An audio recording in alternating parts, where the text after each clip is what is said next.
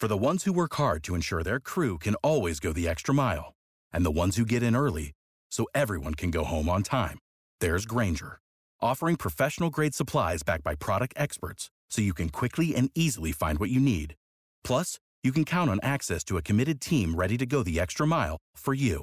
Call, clickgrainger.com, or just stop by. Grainger, for the ones who get it done.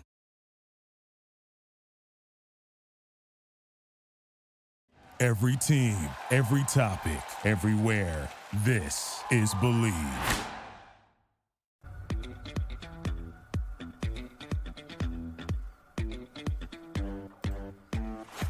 Welcome to Believe in Colts, where Lawrence Owen and D'Qwell Jackson brings you everything about the shoe.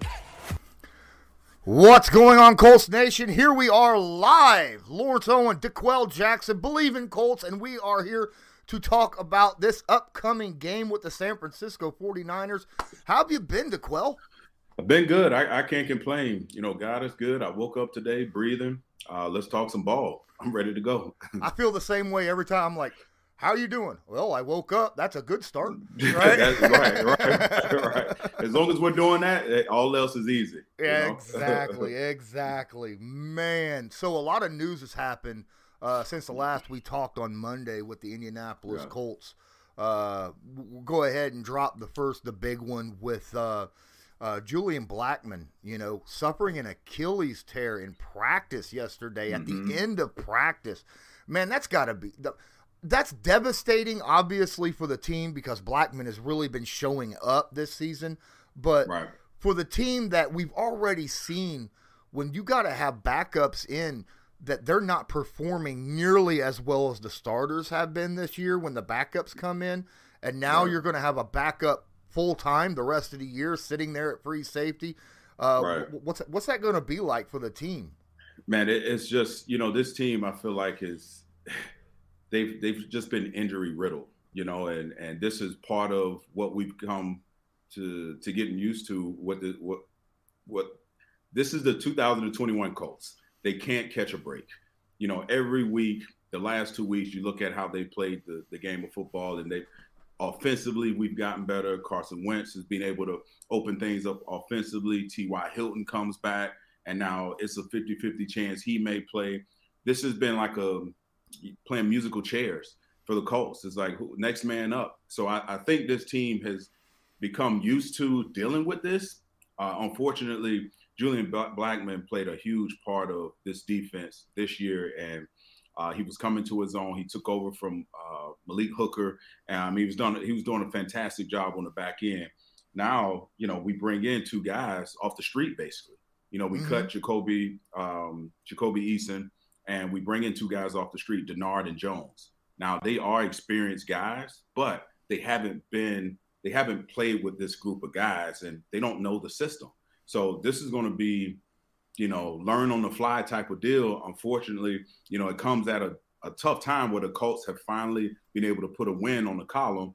And now you face a 49ers team that is, you know, if you don't bring your A game, this game could get very ugly very soon. Oh, absolutely. Uh, speaking of which, that's that's awesome that you brought that up because Sharday loading in the chat straight up first thing out, out of their mouth. Does Josh Jones play tomorrow in in, in replacement of that?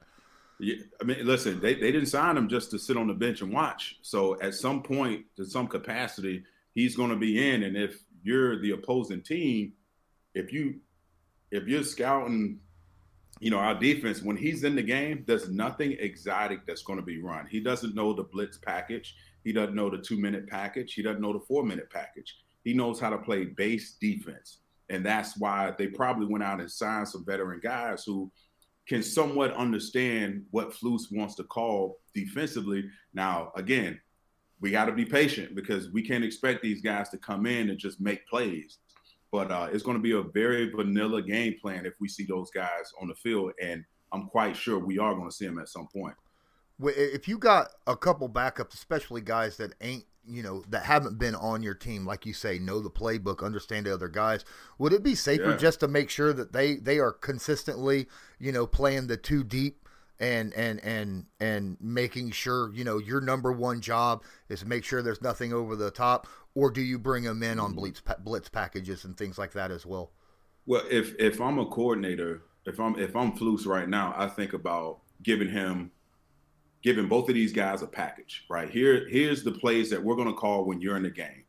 Flus is experienced enough to realize, okay, he's going to get a a warning from his defensive backs coach. Hey, Jones is in the game, and now he's going to go to his play sheet with Jones in the game. So he's going to give him probably a handful of blitzes, a handful of coverages, which every player in the secondary can play.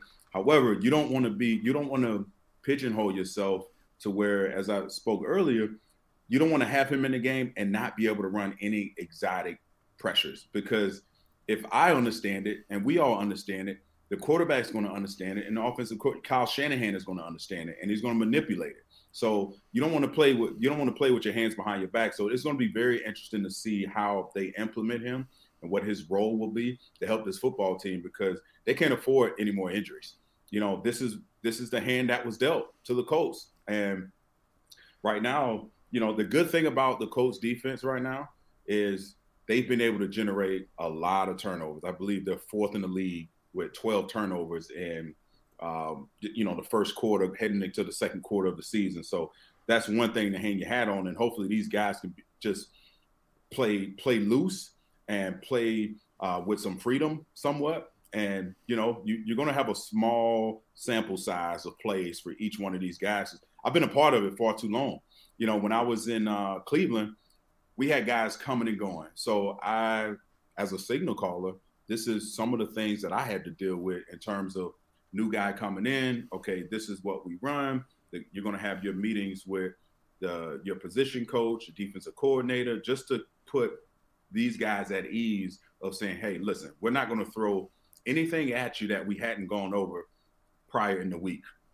And so uh, they, it's unfortunate, but these guys are pros these guys understand their roles, and if they want to hang around here and, and and make some plays and, and make and earn a living, you know, you this is what you have to do. This is part of the NFL. This is part of maturing because guys get injured, and this is an opportunity for one of these guys to step up and hopefully, you know, surprise us all. Absolutely. Um, I think yesterday, uh, Fred Warner had a press conference for the 49ers. I'm sure you know who Fred Warner is mm-hmm. uh, the linebacker over there, and he was asked a specific question of yeah. uh, was there a guy, you know, what what do you think of Jonathan Taylor? You know, and he brought up this story about you know when he came out into the combine and everybody was asking him. You know, every team that interviewed him asked him who was the toughest player you ever came against. That's the number one question you get asked. And yeah. and his yeah. his answer was Jonathan Taylor, and wow. it, it was because I guess he ran like 230 yards against Fred Warner and his team when mm. when when Jonathan Taylor was a rookie and he was just coming, you know, he was a senior at the time. So uh, right. for for a rookie to make that kind of an impact and for him to mm-hmm. still go, yeah, he's a good player. Uh, that's yeah. that that that's a big sign. Does that can the Colts use that? Do you think that's something? you know, where he's got a ton of respect for Jonathan Taylor. Can the Colts use that in a way to to because obviously it might be raining, you know, right. uh, from, right. from, from what the weather looks like. Um, right. Could they end up using that situation to kind of use him as a decoy at times, maybe? Yeah, I mean that the game is all about matchups. You know that this is, and you alluded to it there's probably a 90% chance I read somewhere there's a 90% chance that there's going to be a messy, rainy game between the hours of the game Sunday night. So, yeah, you have to. This is a game where you got to go back to your drawing board, you know, look at your scheme, look at who your opponent is, and look at matchups. And Jonathan Taylor is going to be a mismatch more times than not, um, week in and week out, because of his versatility out of the backfield, catching the football. We've witnessed a few weeks ago him taking a screen screenplay over 60 some odd yards for a touchdown last week. Again an 83 yard um, you know um, run play. So uh, he's more than capable of of gaining that respect from the opponents. This is just one of them. I'm sure that entire 49ers off or defense has uh, been made aware how versatile this guy is because right now, between you and I, he is the drive starter for this offense. Mm-hmm. When he's rolling, when he's cooking, now Nyheim Hines gets going. Now Marlon Mack can get in the mix. And now you look at Carson Wentz from the quarterback position, not throwing the ball 40 times. He's throwing the ball efficiently for 20 attempts. And anytime we can reduce those attempts and keep it around that 20, 25 mark, that tells me we're running the football effectively and Jonathan Taylor is making a stamp on that this football game. Absolutely. You brought up Marlon Mack, and we did, we was something else we discussed before we came on was uh, it was reported that San Francisco's one of the teams that are interested in a trade for Marlon Mack. Let him cook.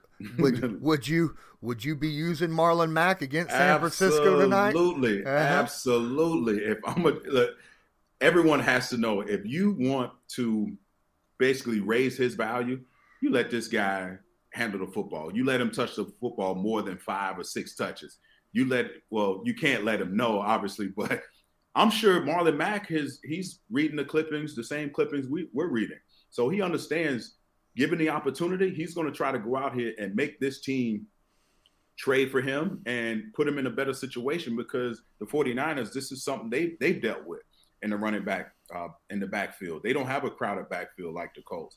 They need a guy that can solidify who's the guy. Marlon Mack, a hungry Marlon Mack, who's shown before the arrival of Jonathan Taylor that he was a capable guy to, to get it done. So they need a guy. So why not feed him the ball, put him on display, let John Lynch and and and Kyle Shanahan look at the potential talent that they could potentially pick up moving forward, and especially so if we have a uh, a messy, you know, the weather isn't ideal. So uh, this is a great opportunity for Marlon Mack. I'm sure Marlon Mack understands it.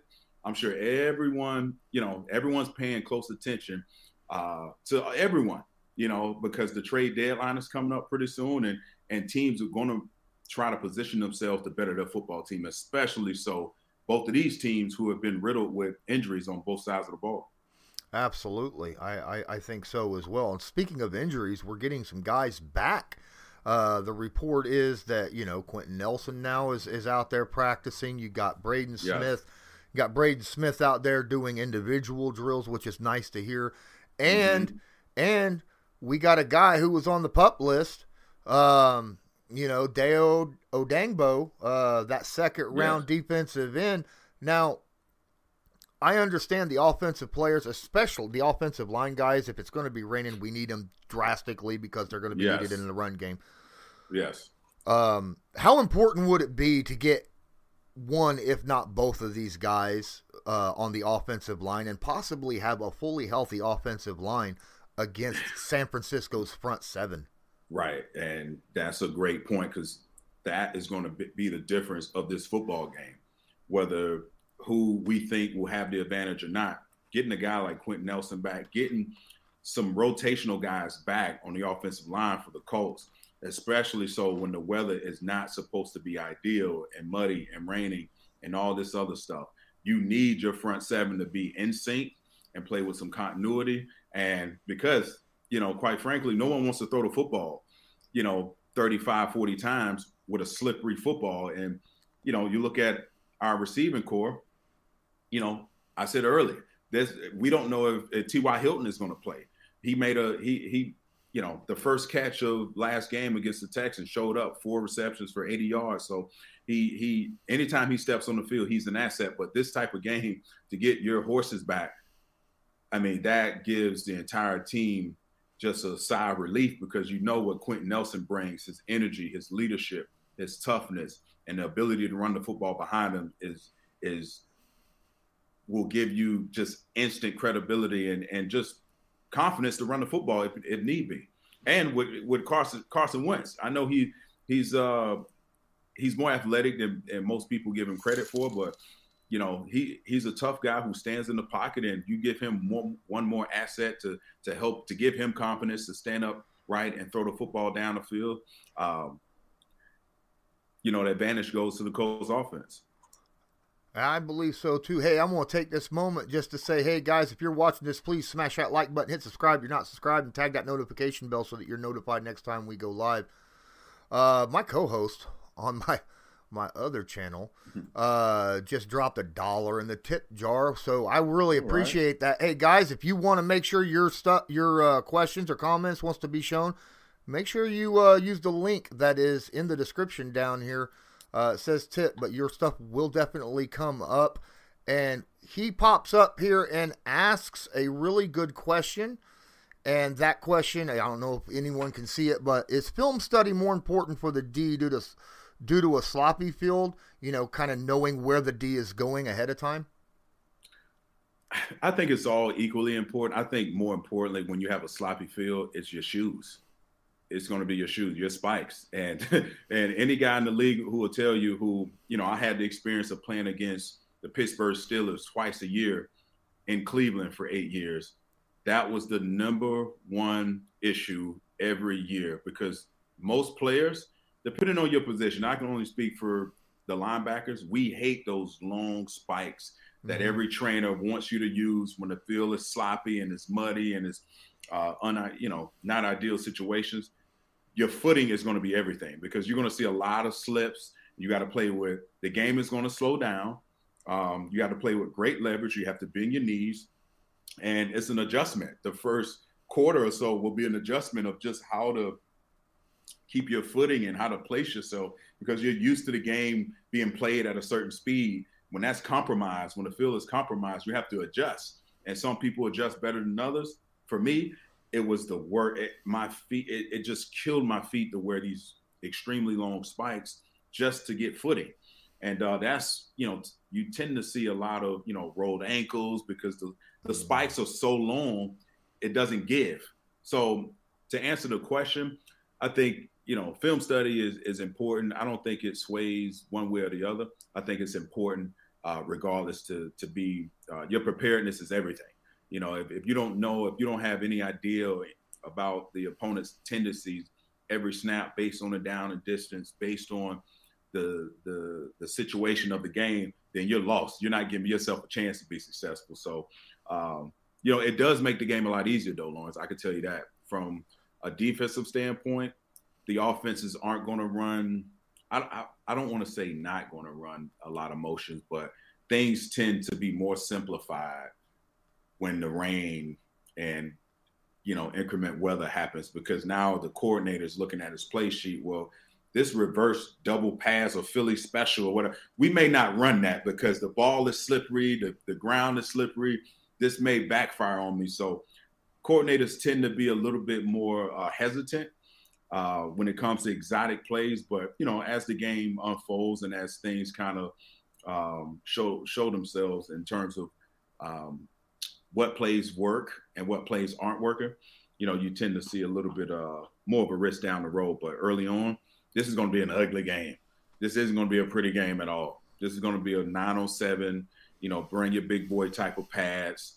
Um, you know, uh, traditional runs. You know, the games that I enjoyed I enjoyed those because I didn't have to worry about the ball going over my head. I could just play downhill and make some plays. So uh, it's going to be very interesting to see how this game unfolds.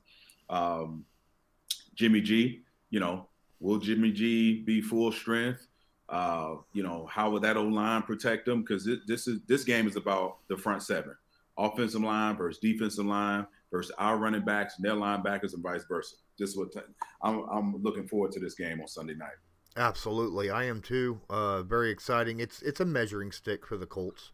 You know, yeah, it's yeah. definitely a measuring yeah. stick. Because we we we've spoke about it before, where we feel like this team could easily have more wins than losses. Mm-hmm. You know, the Rams game, the Seattle game, and you look at the 49ers, well, their two wins have been against opponents that aren't playoff caliber teams. You know, they've lost to some teams that were playoff caliber teams last year. So these both of these teams are in a um, of a similar space. They need to go out and prove they can beat a, a decent team. And I really think the 49ers are um, a team that is uh, uh, could be overlooked for sure.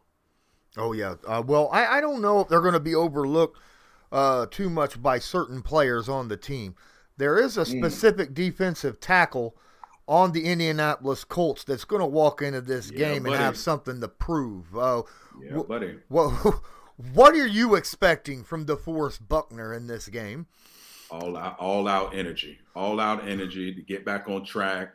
He cannot wait. I don't care how how much guys downplay playing your previous team doesn't matter or it's just another game. That's BS. I can tell you right now, that's BS. You want to win that game more than any game you've played thus far because you want to make them realize, you know, I can still play this game, that I'm not trash, that I'm, you know, I'm just as good as you thought I was early in my career. So he's definitely going to, I'm quite sure, you know, what, uh, uh, who was it? Uh, so Chuck Pagano would do this, right? We had our solidified captains, and excuse me, based on who we were playing weekly, you know, you'll it was brilliant. I mean, it's so simple, but it's brilliant. You'll look at the roster. Okay, oh, D'Qwell played in Cleveland. Oh, he's going to be the captain for this. You know, and and you just it gives guys extra motivation to go out there and, and play a little, you know, two percent better. You know, so uh, he's definitely getting up for this game. That, there's no doubt in my mind. He's marked this one on his calendar when the the schedules came out because uh, you know he had a great career there. He had a really great career there. Yeah, I mean, after his rookie rookie contract was over, they traded him because they didn't think that they wanted to pay twenty one million for a defensive tackle. Then they go off and sign the guy that they had a couple years later, uh, mm-hmm. you know, to an eighteen million dollar contract. So they didn't want to pay that extra three mil over the right. other guy to keep right. Buckner. And Buckner right. did say in, in a press conference, I think two or three days ago, mm-hmm. when asked about that, he said, "This is personal for me." Absolutely, this, this is this is absolutely, absolutely personal. Yeah, I mean, who wouldn't take it personal? when I when I when when the, the the Browns released me, and I had a chance to play back in Cleveland and with the Colts. Oh, and at the time it was myself and Mike Adams. We were mm-hmm. both had spent time um, in Cleveland, and we knew all the people there. So it oh man, it, it, it, felt so good to win in the fashion the way we did. Uh, it came down to the last drive basically, and they turned the ball over and pops Mike Adams um, got the interception. So it was it was um, it's always really good to to win at your uh, beat your former team. Tell you that, especially when they just threw you away. That's yeah. what we feel like. um. So Dio uh, Odeyingbo, the the the defensive. I'm gonna call him a defensive lineman because I have no idea where he's yeah. gonna play on that line. He's played everywhere no. in college. Uh, right. Very, very long, athletic. Kind of reminds you a little of a DeForest Buckner in a way, in, in, in his mm-hmm. physical stature and, and, and things of that nature. But again, coming off an Achilles, he's a yeah. rookie you know, and uh, has yet to even take a snap uh, of practice yet. Even though he's back, how long would you expect before you we might even see him? Yeah, um, I mean, he hasn't practiced yet. Uh, it's a good sign that he's been activated uh, early in the season, going into the second quarter of the season. There's 17 weeks, so I'm thinking it'll take him probably three weeks to really get in game shape, practice shape, before they start to throw him out there. And that that I'm not I'm not claiming to be a doctor. I don't know, you know, I've never had an Achilles tear, but to be on the safe side, if you haven't run, we don't know. I don't know the the the the, the detail, the very you know small details of what has he been doing, you know, before his act before he was activated? Has he been sprinting? Has he been running? Has he been cutting? Because you can do all of those things, but when you line up against someone and you're getting ready to blitz, that adrenaline gives you an extra boost of energy, something that you hadn't practiced. You can't practice that. And you need to trust that that Achilles. That is a big we we spoke offline before we started here. You know, that Achilles tear, man, that that is a big injury to come back from and not only because it's it's your ankles, you know, it, it, it's your Achilles, but the mental side of it. Can you prep? Can you push off of it without popping it? You know, and, and you got to get over that mental hurdle. So, in my in my estimation, I think about three or four weeks before we actually see him back on the field, moving and contributing. Because God knows the Colts can use any more pass rushers to to create havoc and play behind the line of scrimmage. And he's a guy that they they expect a lot from him. and hopefully we'll see him sooner than later. Hopefully I'm wrong and we see him a lot sooner. Yeah, I was out. Believe it or not, um, when I did my live stream yesterday, I was talking the same thing. I was like, you know what? Uh, when he, you know, comes back, I, I figure it'd probably take about a month, you know, before we yeah. saw him on the field because, like I said, right. he's a rookie. He has not taken a snap of practice, let alone. And he's know, so far behind. He he's only taking mental reps, uh huh, walk through reps, nothing high tempo when motions move, how the, the coverage changes, and he hasn't gone through any of it. So to throw him out there on the field and say, "Hey, we expect you to pick this all up when a bullet, when it's real time, when every game matters, every play matters, every snap, every every series, and especially for this football team to dig themselves out of this hole, you're taking a huge risk of throwing them out here, throwing them on the field too early. So I figured they would take their time to make sure they're comfortable and give him a small sample size, small menu of plays, you know, to make him feel confident so you can build off of that. yeah. Uh, I we're, we're definitely going to need him because we have had our our problems on the D line when it comes to pass rushers, not just not being able to to to get to the quarterback and perform sacks, but injuries as well. Like right now, you know, two of our more important guys, Kwity Paye and Kemoko Turay are dealing with injuries, and if we can't, we need as many as we can out there, healthy and ready to go. And man, the Colts, you, you mentioned they it. need to just have a walkthrough practice every week from here on out, just to save the guys' legs, because you can't afford to keep. It's a part of the game. We all know that, but if you're going to have a chance, and if I'm Frank Reich, listen, I'm always saying, anytime I was a player, I always thought this year was the year I was potentially going to get released. So I got to do what's best for myself. And in Frank Reich's case, you got to do what's best for your team. You need your guys healthy. If you can't hit or tackle or block someone right now without pads, then you don't deserve to, to get a check, collect a check, and be on this football team.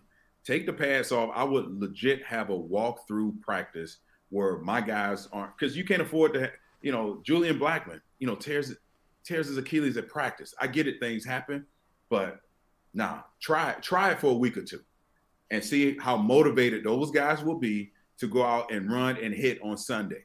I promise you, it works. A lot of coaches are afraid to do it, but when you do it, the veterans kind of take over at this point and let the young guys know, hey, listen, this guy's throwing us a major bone.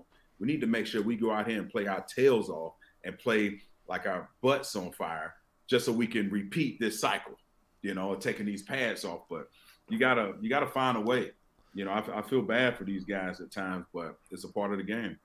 Uh, there's a bunch of good questions in the chat right now, but I've got one more thing I want to bring up before I get into the chat itself, and that is that Frank Reich was asked, you know, how hard they practice, right? Mm. And he says that in train now in regular season the practice isn't nearly as physical, right? As it is like say in training camp. In training camp, they say, man, you you you, you go really hard and all out, and right. and he just to get into football, kind of shock your system back into sure, into, into, sure. playing. It's necessary. Yeah, and he said that. I find it funny. He says that all, the, almost every fight that has happened over the last few mm-hmm. years while he was coach, when it was between uh, the Colts and the visiting team that they were practicing with, whether it was like the Browns last year or the Panthers this year, all those fights that happened was mm-hmm. because the Colts were were were there scrapping for the football every five seconds and and they took it personally, right? Right. Um, right. Is that is that something that in your in your experience? it, the, I don't know. Yeah, he's I exactly mean, he's he's exactly right. He's exactly right. Because I mean, here's the thing: in training camp, you're asking for trouble when you bring in another team mm-hmm. to training camp because you know this better than most people. You're away from your families. You don't have your wife with you. You're, you're around all these guys, all this testosterone all day, the same smells, the same crappy food. They're literally intentionally trying to mess with you mentally. And then you got to go out here and practice against your your guys, and it's hot. It's the middle of August, and you have on all these pads, and um, you love it, but you hate it at the same same time. But then you decide to bring a team into this facility when I'm on edge already.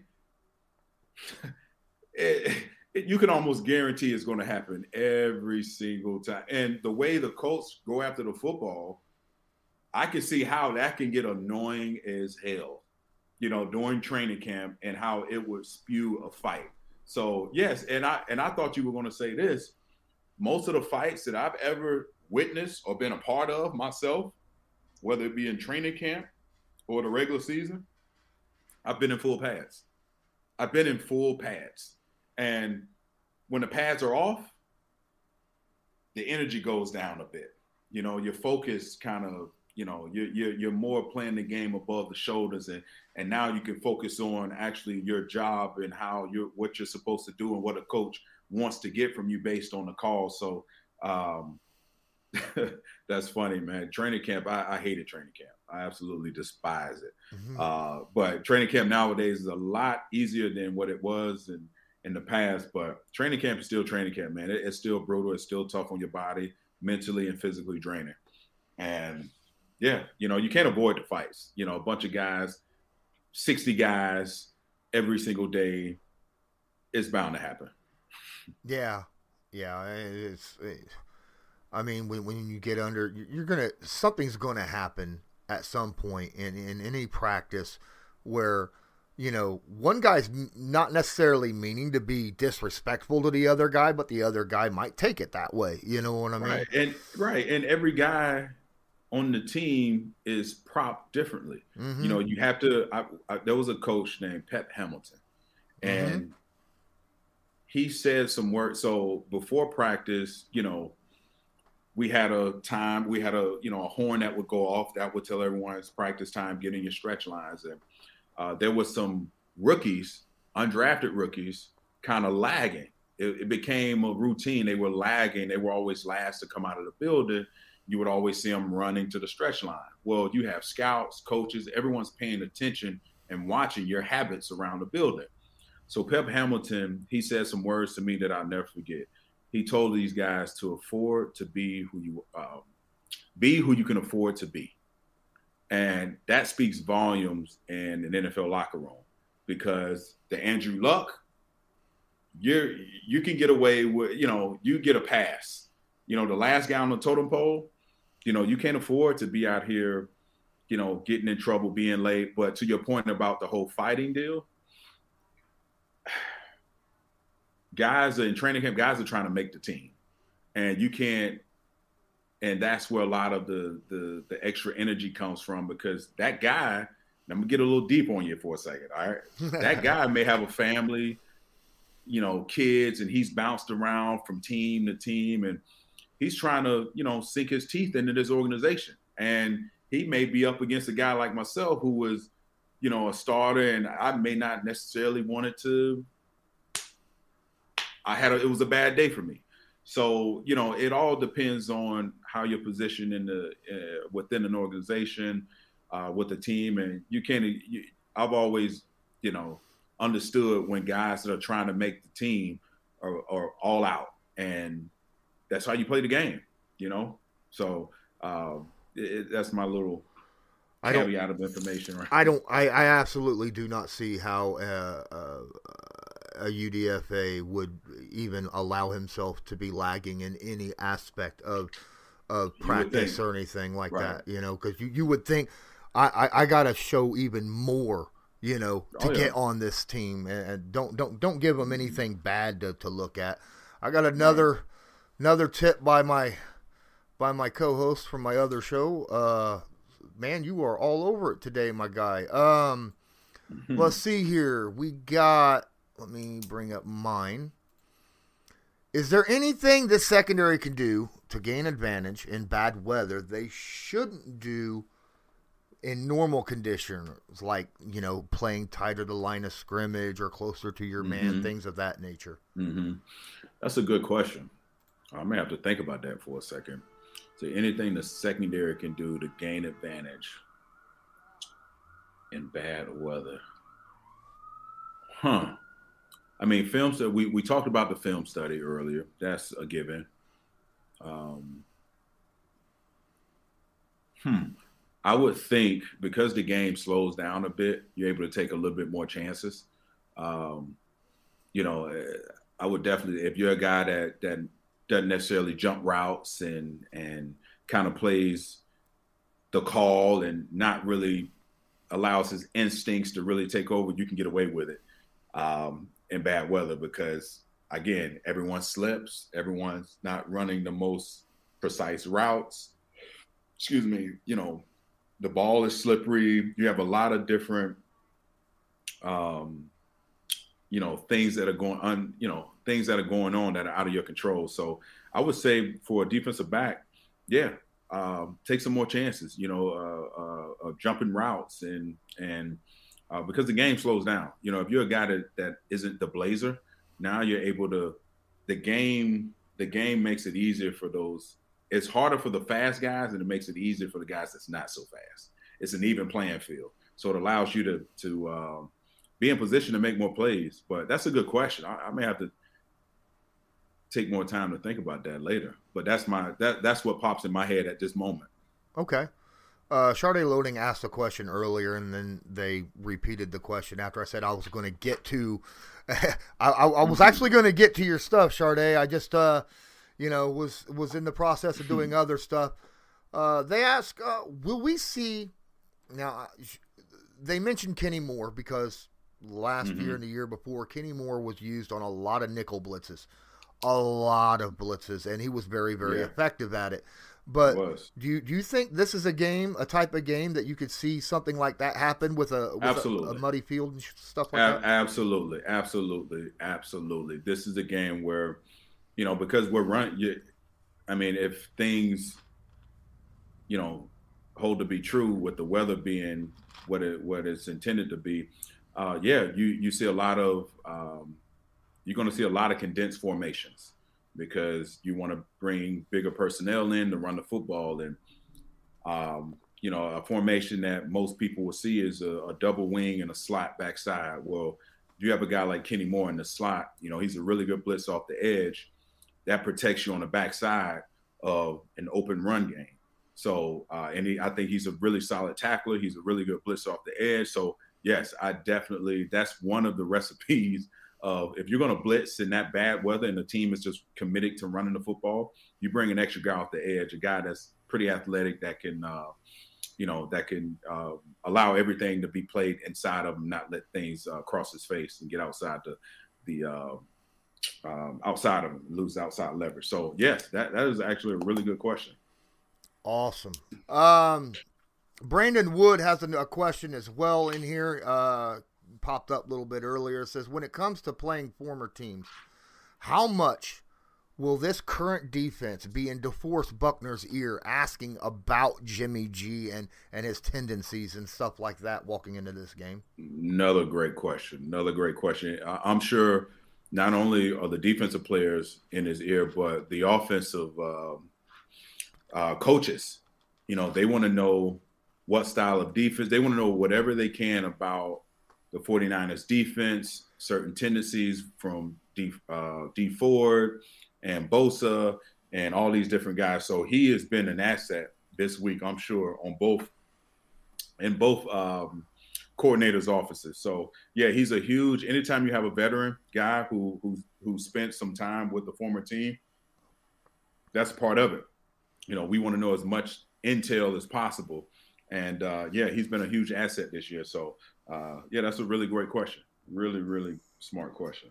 Dabney Offerman also has a question. Uh, says, can you ask D'Qwell to speak about a memory where you had to play in a terrible field? Oh yeah. Oh jeez. so I get I, so my rookie year, my rookie year, was playing in Pittsburgh. Pittsburgh by far had the worst conditions. I feel like the AFC North for so many years. Just around October, November, the the the the weather was I don't want to say the word I want to say, but it wasn't good, and uh, the fields were just as worse. And so my rookie year, I'm playing. I think I believe it's the last last game of the season. I want to say, and the field is just I frozen, absolutely frozen. And I played with a guy in front of me by the name of Ted Washington. I don't know if you know Ted Washington, but at that point I was a rookie and he was in year 16 or 17. He had played with the New England Patriots uh, for some time, and probably one of the biggest humans I've ever ever witnessed. And so we're playing this game, and it's it's probably there was a outdoor um, you know, you can see the temperature. There was a temperature gauge outside, and it read 10 below. And you know, I had never played in conditions that cold and a field so sloppy. And I remember the first half, Big Ted Washington, who stood probably six five, six six, probably. I'm glad he's hopefully hopefully he's not listening. Uh, he's probably 400 pounds. Well, this guy, because of the conditions, I you know play happened. I slip. He falls on my heel. And oh. it was so cold. He falls on my heel as I'm laying flat on the ground. And that's a big guy. All of his weight just, you know, and yeah. your toes are curled like this. And I heard, which felt like a pop, but it was so freaking cold and the field was so muddy and icy. You know, I just thought I jammed my toe. So I finished the game at halftime. I go in at halftime. They shoot it up with God knows what. I finished the game. I go back to the, you know, I finished the game. I'm in the showers. I'm, I'm thawing out, right? It, it's, it's warm and all that good stuff. And uh, the pain that shot through my big toe was pain I've never felt. I wouldn't wish it on my worst enemy. And it was so bad because the conditions of the field was so shitty. Um, we get an x ray the next day. I had broken my toe. Oh. Big Ted had broken my because the field was so sloppy. Mm-hmm. I'm slipping all over the place. I had broken my toe, so that's one of the memories that stands out to me of the conditions being not ideal, being you know really cold weather, and you know playing in a place like Pittsburgh. I think Pittsburgh has this. You can't kick more than a 55 yard. The longest field goal ever kicked in Heinz Stadium is probably less than 55 yards because of the conditions. So that's that's one memory that stands out to me when you when you talk about just the worst game with the worst field conditions. Uh, Russell Saylor says that I live in the San Francisco area and it's already started. It's going to be soggy mess mm. by Sunday. Oh, wow. I hated those games, man. I hated those games. Oh my god! I mean, obviously the game slows down, but you're cold. Well, Luckily for the Colts, they're playing in San Francisco, so you don't have to deal with 20 degree weather or 15 degree weather. But it, it's still just, you know, you're cold, it's uncomfortable, you got to focus, you got to love it, you know. But looking back, I don't know how the heck I got through it, man, because it's just so uncomfortable. And every, you know, your shoes are wet, everything is soggy, and you got to go out here and play a game and compete at the highest level. Absolutely. Guys, don't forget to smash that like button, hit subscribe if you're not subscribed, tag that notification bell so that you are notified next time we go live or upload a video. And obviously, if you're watching this uh, on YouTube, go check it out. The audio podcast, where wherever you listen to podcasts, uh, it's called Believe in Colts. And if you're listening to this, come check us out on YouTube. Uh, you can actually see us talking instead of just hearing us mm-hmm. occasionally. Um, no, so, so, so, what do you think? Um are some of your keys to, to victory for the Colts here if they're going to pull this thing out on Sunday night against the 49ers? Man, there's a uh, some big. First off, don't let Jimmy Jimmy Garoppolo's dealing with that calf injury. I mm. would force him in that soggy weather that when it is a passing down, make him move around because I mean I don't want to see people get hurt, but at the same time you know, you're dealing right. with a calf. Right. It's nasty, soggy ground. That's very difficult to uh, to, to to position your foot, and your calf will cramp up and all. Make him move around. Don't let him sit mm-hmm. there um, because that that'll only play in your your favor. I mean, you figure the Colts are like third in the NFL in turnover differential. Where excuse me. Where where San Francisco are thirtieth in the NFL. Right. They own their defense right. have only taken away two balls all mm. year. One interception, mm. one fumble recovery the entire year. So we need to find a way to to get Jimmy Garoppolo, um, you know, not you know, get him uncomfortable. Uh, so that if he does have to throw it, he's he's not throwing it in a comfortable position where he might throw some picks. And obviously, use the mud and the the the, the weather to your advantage. This is a team that loves stripping the football, and I don't I can't see a better better opportunity to come out of this with multiple turnovers. You know. Right. Right. So, do you think Kyle Shanahan changes what he does offensively? Because you you know he loves to mm-hmm. Obviously, he likes to set up the pass through the run, and he's he's he's a moving he he likes a moving quarterback, a mobile quarterback mm-hmm. when they're you know when they're rolling on all. Do you think he changes the game plan somewhat based on um, pretty much everything that you just laid out? Because if if we see that, and I can a thousand percent agree with you, he's probably thinking, yeah, you know, this calf, we don't need him rolling out as much. We need to keep him in the pocket. But I don't think that's what Jimmy Garoppolo does best. That's not a that's not a foundational Kyle Shanahan run offense. Yeah. Well, I got a feeling that um he's probably going to use because generally when you're playing a game and especially at home the off the, the home team is going to try to impose their will and their style of game that they want to play against the visiting team right? That's their initial want to do. You never want the visiting team to dictate what you're doing, right? right I mean, right. that's just that's football 101. And mm-hmm.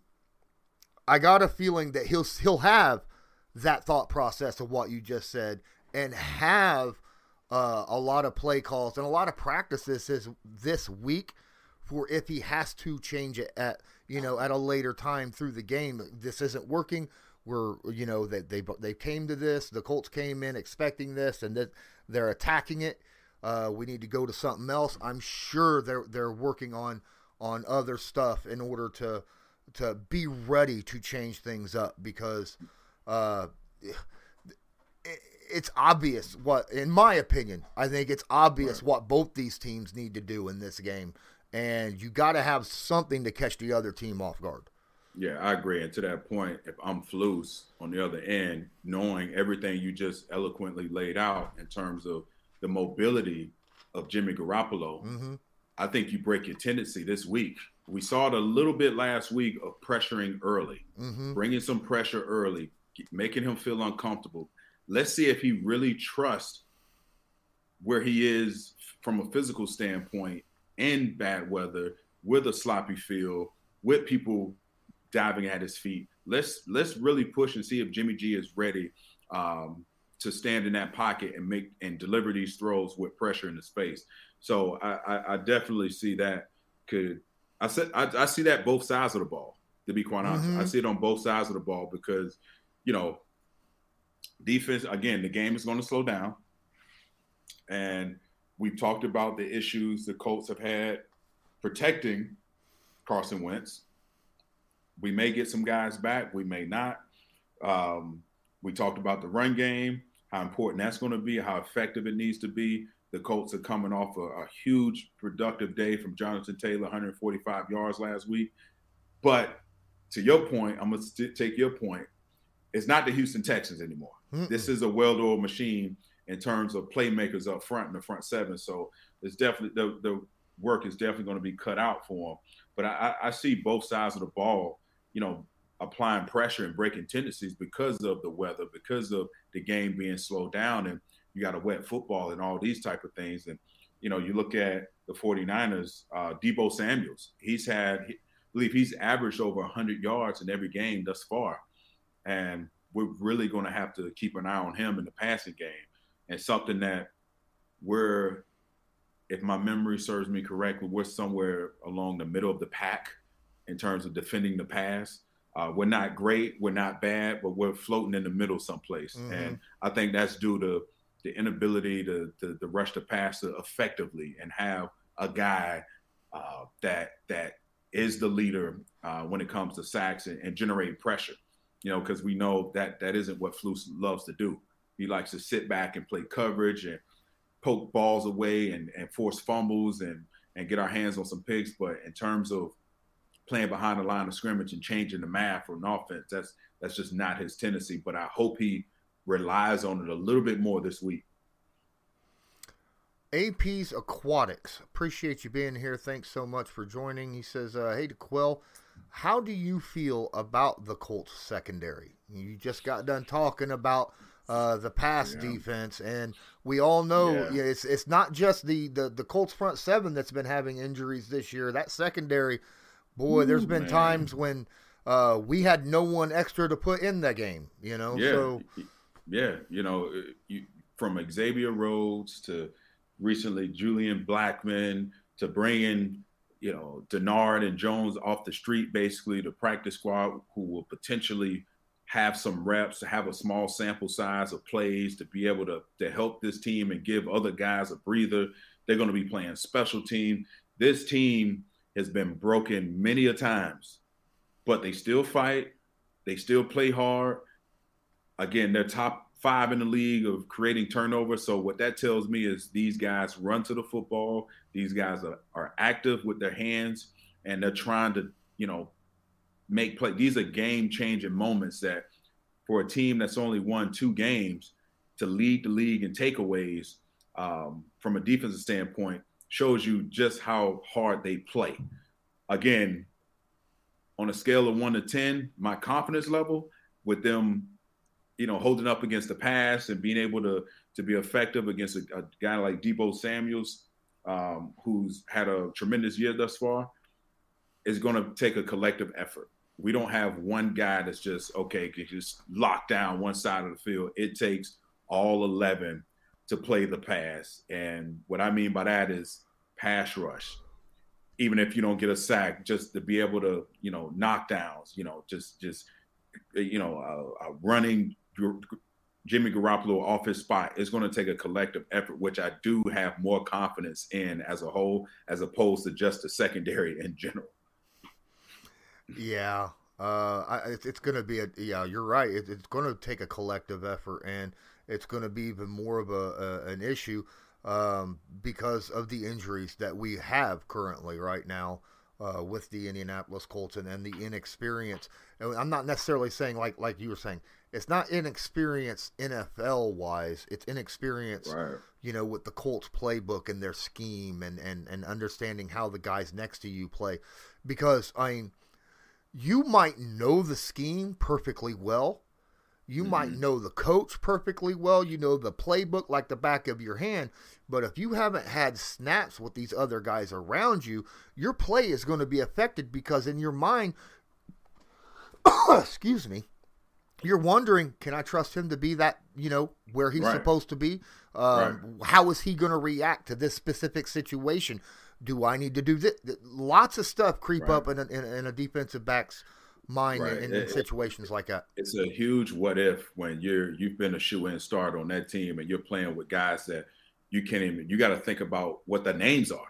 Mm-hmm. when you're on the field, it's like, uh, you know, you just get stuck. You don't know the guy's name. You're not familiar seeing his number. You're not familiar seeing the guy. And it's happened. It's happened to everyone before. Mm-hmm. And so, to your point, yeah, this goes a lot deeper than just knowing the game of football. You got to know, you got to build a rapport with this guy, especially on the back end.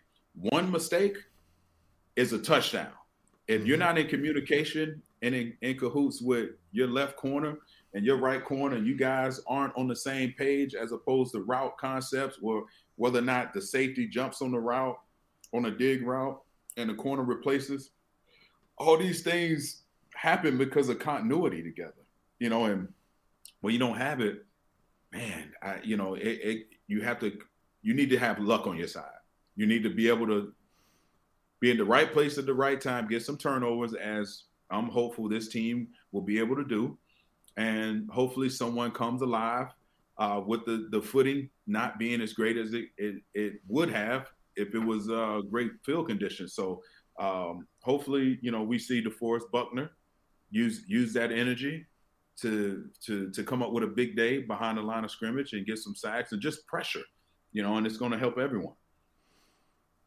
All right, um, Devin Ward has a question, and I, I might end up. Well, I'll leave it as is. Uh, he says, "What do you both think Wentz's ceiling will be this year, touchdown slash interception wise?" Um, so, so I guess I guess he's wondering yeah. what our predictions, touchdown, yeah. interception, from what we've seen from Wentz so far this year. And so, go ahead, I'll let you go first. So right now, they're two and one two games, uh, and I think he's got nine touchdowns. He's got nine touchdowns. And, yeah, nine touchdowns, one interception, which is, you know, for a guy that's been under siege, you know, for yeah. most of the season, I think those numbers are incredible. Yeah, absolutely.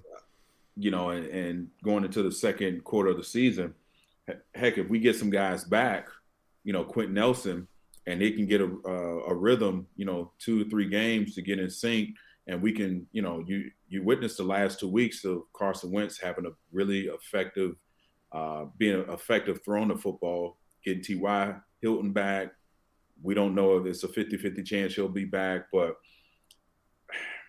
a lot of things have to. A lot of you're talking about a lot of what ifs right now. Yeah, we got a exactly. lot of guys injured, and it's so difficult to say, well, heck, if everyone's back, then heck, yeah, I, I think we're you know we have more wins than losses, you know. But it's so difficult to say at this moment because I do question how long this O line, if not, if we don't get all the guys back healthy and playing together, how long Carson Wentz will last because that's been his Achilles heel for a very long time now, mm-hmm. his health, and it's very difficult to to nowadays in today's NFL I'm giving him 20 touchdowns. I don't know, five picks, you know, I, somewhere around, somewhere in that ballpark, you know. But it, it's very hard to to to um, you know to come up with that number at this I, point. I feel like I think that the touchdowns will go up a little bit due to uh, the first five games we played against some very, very, very, very good teams, mm-hmm. and mm. um, also, you know, there was health issues and, you know, not sync with the players around him, things like that. I do believe that it'll be I think he'll push closer to 30 than 20, but mm-hmm. still, you know, that's that's that's fairly respectable as long as he keeps the interceptions below double digits. And right. you know, you're you're you're saying around 5. I'm guessing 7 probably max, you know, yeah. for the season. Yeah. Um but still those those are are are fair. Generally, you want your touchdown to interception ratio, you know, at round three to one to be good. Mm-hmm. You know, as a quarterback, uh, uh, Andrew. Luck was not. Andrew Luck was not someone who ever he, had single digit a, interceptions. No, he, I was going to say he was a double digit guy. He was a ten to twelve, you know, interception 16. type. Of, yeah, yeah, and he would throw for like he was like a two to one ratio. Yeah, you know, around around that but he took a lot of chances. His yes, arm strength and Carson Wentz has that uh that that what do you call it? That that arm strength that is just the trust. He's got a trust in yeah. he strength, he right? trusts his arm and his, his, I forget. Ryan Clark made a statement oh. on ESPN. Arm arrogance. That's oh, what it is. Okay. I thought it was a brilliant explanation of a guy who has the arm strength and to just have the trust and confidence he can squeeze the ball in any place that he thought he could, you know, during the course of a game. It's that arm arrogance. I think Andrew Luck definitely had it, and Carson Wentz definitely has it. And to have one interception right now is incredible. Um, with all the pressure he's been under, the guy's the ability for him to stand in the pocket, deliver throws down the field on target, knowing he's getting hit. You know, I just cringe every time he takes the there's a five step drop, and when I know you know he's aiming downfield, you you know he's going to get hit at some point. But uh, you know, very hard to to predict.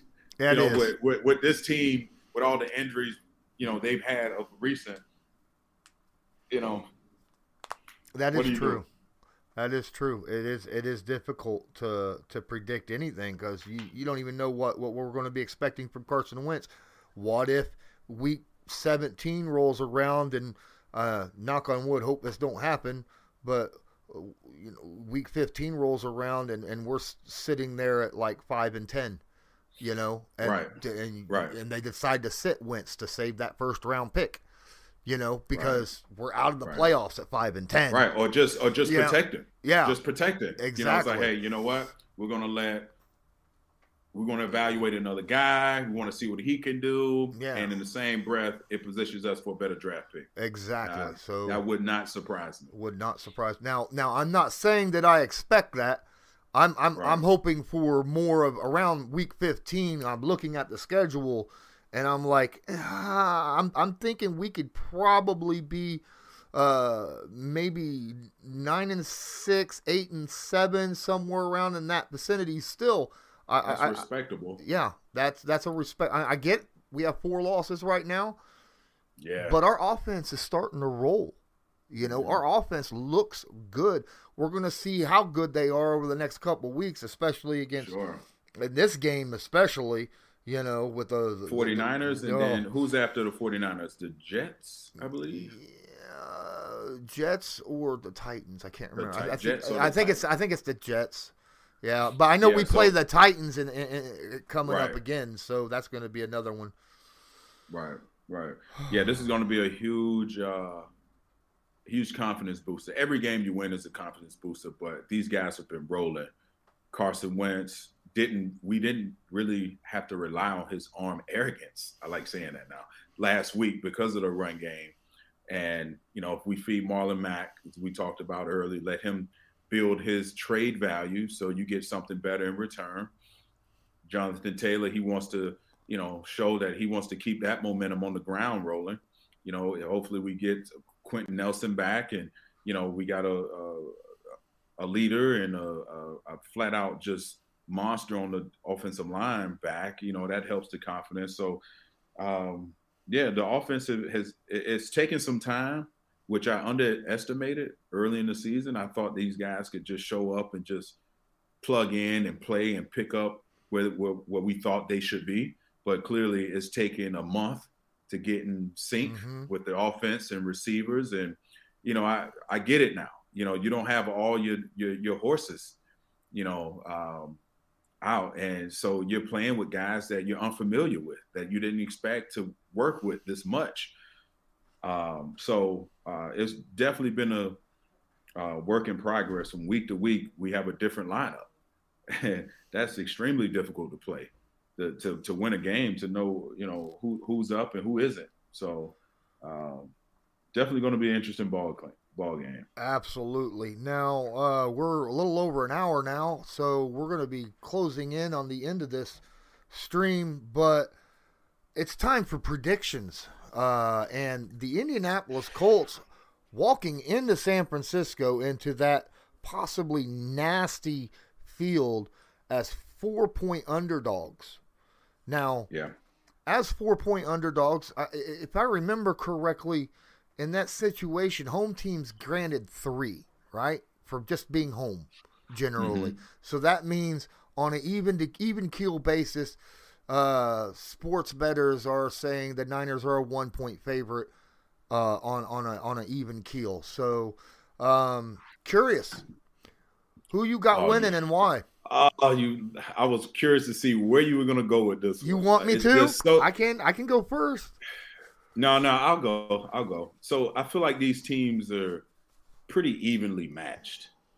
You know, I, I think it can it can go either way, and on one hand, I look at the Colts defense. I'm like, these guys with a wet football and not ideal situations, these guys are going to be all about punching that ball out. So they'll be able to get turnovers. The offense last week was clicking. Carson Wentz only threw the ball 20 times. Jonathan Taylor had a big day. You know, crowded back for everyone had their touches. But you're playing at home against the San Francisco 49ers. This is a very talented football team as you mentioned, they're they have a slight advantage. I say it's a close football game. I think 49ers pull it off 24 21. Very close game. I can respect that. I think you're a little on the high end on the scoring, though. I think I think this mm-hmm. is going to be, as you said, an mm-hmm. ugly game. I think there's going to be some turnovers. Um, mm-hmm.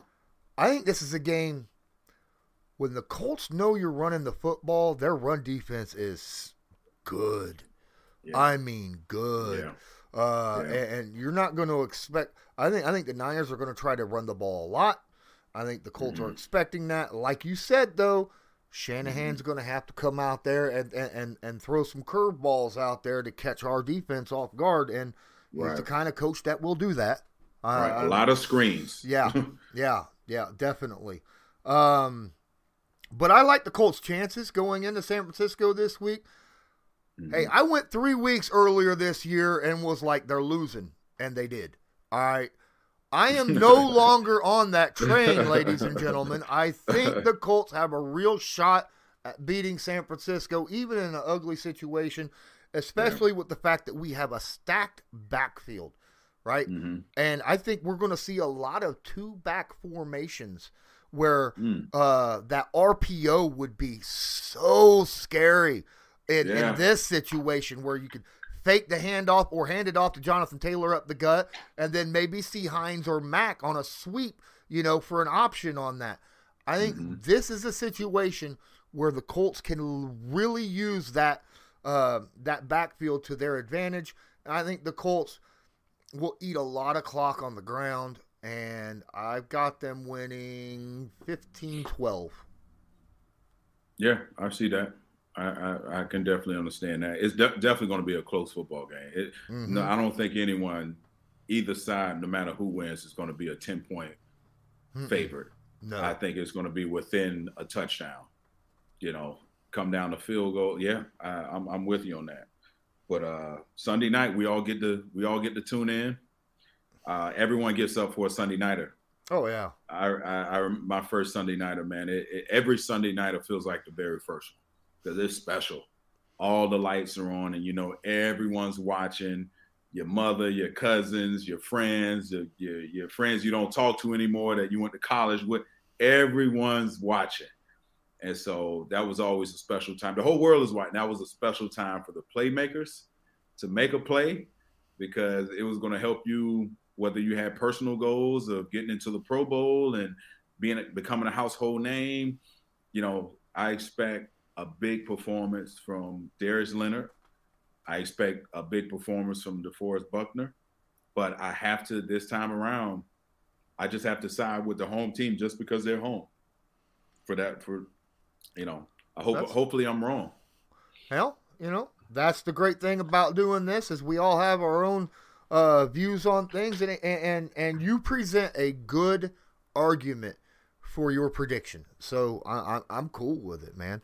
Uh, yeah. Um, Skylar and Kirsten, I, I haven't brought up their questions, any of them, and they are a Patreon supporter of mine. So before I jump out of here, yeah. I'm going to drop this out here real quick. It says, D'Qwell, first off, did you see the Buffalo Titans game?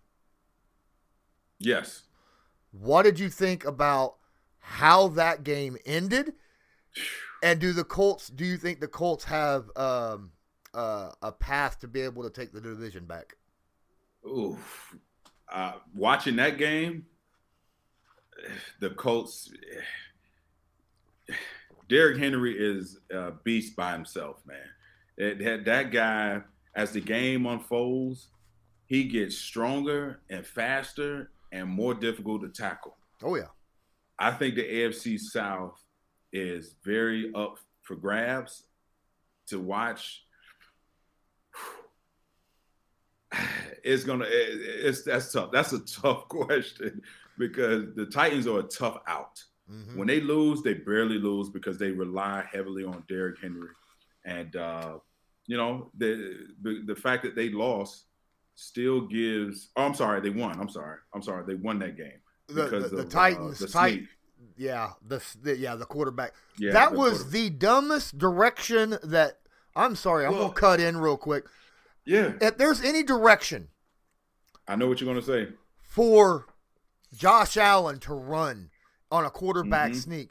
You do not go towards Simmons. That is the one guy you try to avoid at any cost. All right. Right. Well, well, when they they showed the the replay, well, there was two guys in the A gap and B gap, but on the right, they only had an edge player. Yeah. He's a big quarterback. Your A gap is right here exposed. Uh-huh. Go this way. I know the it was probably called for him to sneak it to his left, but look at the bodies in front of you. Yeah. Go here. But it worked to the it worked in Tennessee's favor.